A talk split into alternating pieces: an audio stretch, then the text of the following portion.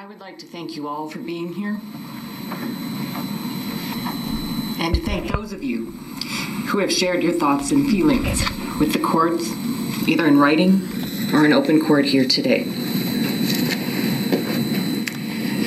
It is very meaningful to me, and I believe that it is important for the defendant and the world to hear what you have to say. I am very sorry for your losses and the pain that you feel. I would like to recognize the heroic officers of the Buffalo Police Department who, without hesitation, ran towards the danger of an active shooter call, swiftly and professionally stopping and containing the defendant and putting an end to his evil rampage. Thank you. I have spent a lot of time thinking about this case, our community, our nation,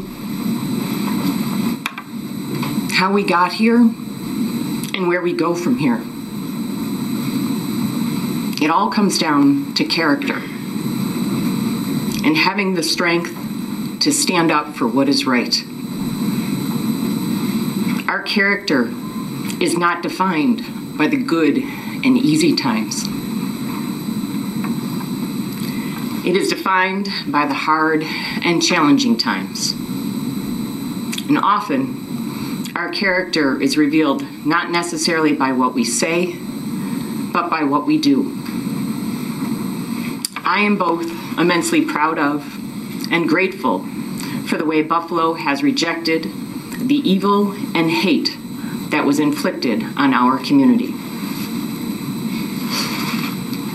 The character of good people throughout this city, county, state, nation, and even internationally has shown through as they have stood with the victims of this heinous and cruel act.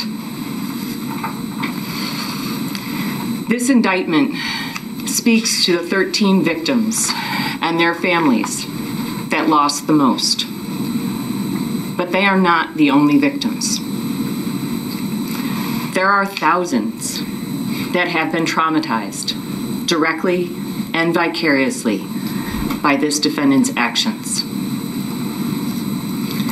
We have seen the community turn out in support and are seeing signs of much needed change in East Buffalo.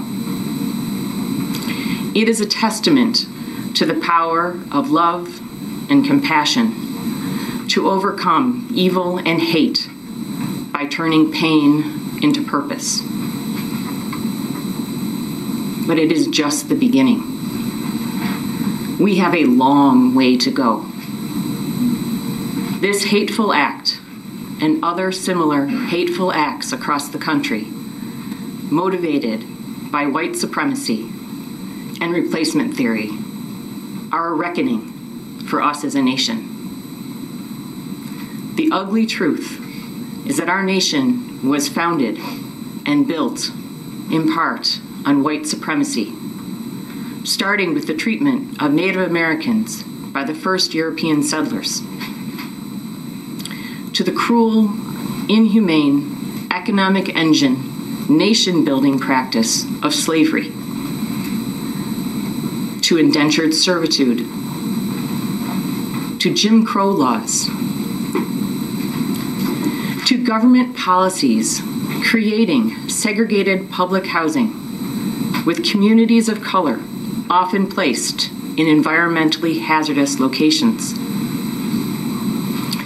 to the manner in which expressways were built, dividing urban neighborhoods to create easy access to government subsidized developments in the suburbs, with restricted covenants prohibiting the sale of suburban homes to African Americans.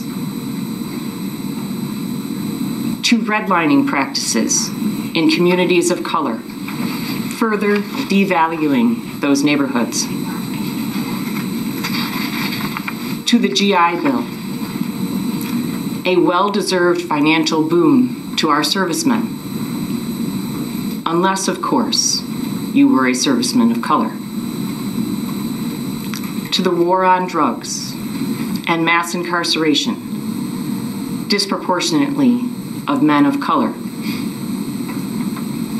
To the school to prison pipeline. To inequities in education, employment opportunities, and compensation. To the existence of food deserts and inadequacies in healthcare. Our history is replete with both individual and systemic discriminatory practices, many of them still firmly in place today. In fact, it is these very policies and practices that contributed to and made this atrocity possible.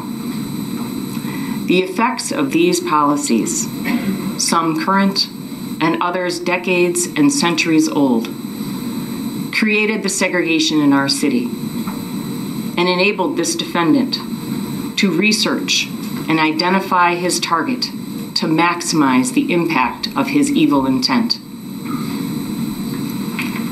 All of these policies and systems, either sponsored or tolerated by the government and implemented by individuals, were designed to destroy the very fabric of family life, opportunities for success, the creation of generational wealth, and even the mere existence of hope in communities of color.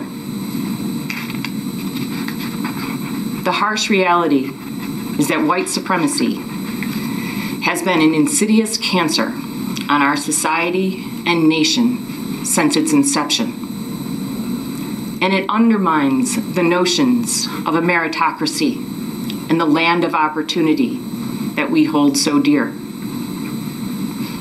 However, white supremacy is not inevitable or unstoppable. It has been carefully cultivated and nurtured by individuals and the government for centuries. This is the history that we have all inherited it has been passed down from generation to generation. We must acknowledge that history. See that history for what it is. Recognize it. And learn from it, or we are doomed to repeat it. Let ours be the generation to put a stop to it. We can do better. We must do better. Our own humanity requires it. As an individual, we must call out injustice in our daily lives when we see it. We must reject racism in all of its forms. We must be conscious of the power of our words and actions and the impact they have on those around us, both intended and unintended. We must demand better of our public servants in their efforts to address inequity. And we must embrace government policies aimed at creating and fostering diversity, equity, and inclusion. We must make the outpouring of support, love, and compassion that followed this heinous act an everyday practice. We are stronger together. These are hard and challenging times. Our characters are being tested. The future of our nation is at stake. Are we up to the challenge? I believe that we are. In the words of Poet Laureate Amanda Gorman, there is always light if only we are brave enough to see it. If only we are brave enough to be it. Mr. Gendron, please stand.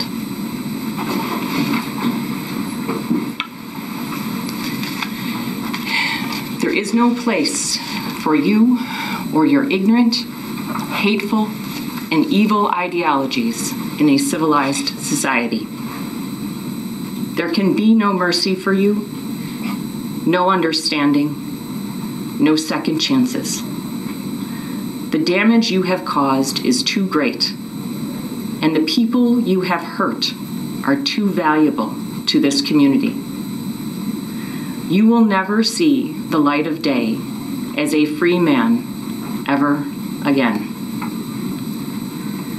It is the judgment of this court for your conviction under the first count of the indictment a domestic act of terrorism motivated by hate in the first degree, an A1 felony, that you be sentenced to life imprisonment without parole.